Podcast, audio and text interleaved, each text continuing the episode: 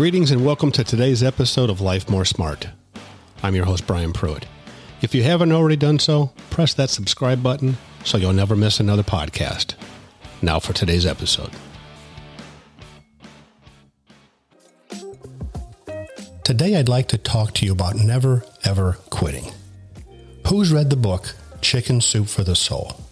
The book was written by Jack Canfield and Mark Victor Hansen. It's hard to believe, but they were rejected by all the big time New York publishers. In total, more than 140 rejections.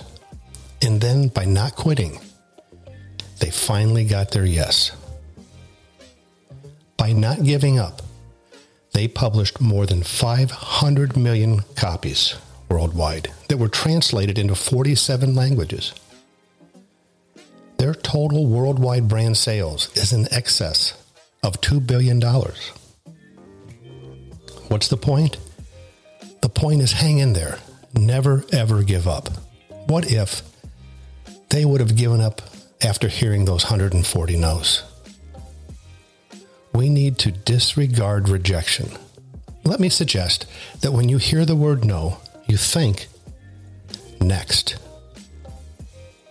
You'll be one no closer to your yes. Take advantage of the law of probabilities. The more things you try, the more likely one of them will be successful. Fishing, for example, asking someone on a date, asking for a raise. Kids have this law down to a science. They ask their parents over and over again until they hear the word yes. And if that doesn't work, they try again, this time with their grandparents. But the point is, they never ever give up.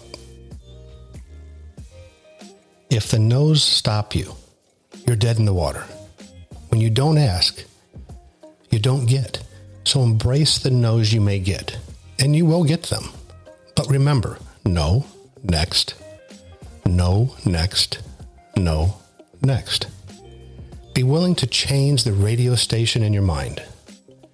Stop listening to those negative thoughts over and over again, like some stuck song on a CD. Change the station. Listen to something positive.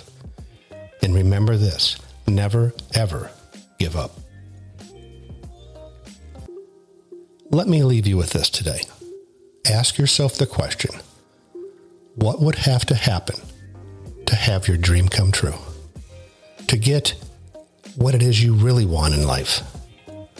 What would have to happen? Be comfortable asking questions. Asking questions of yourself.